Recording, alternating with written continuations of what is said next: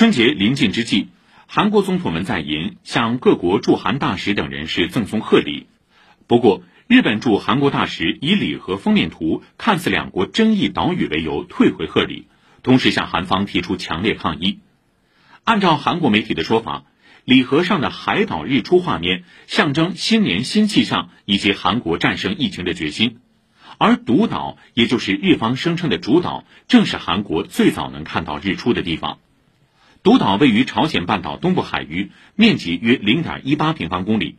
韩国、朝鲜、日本都宣称对其拥有主权。目前，独岛由韩国实际控制。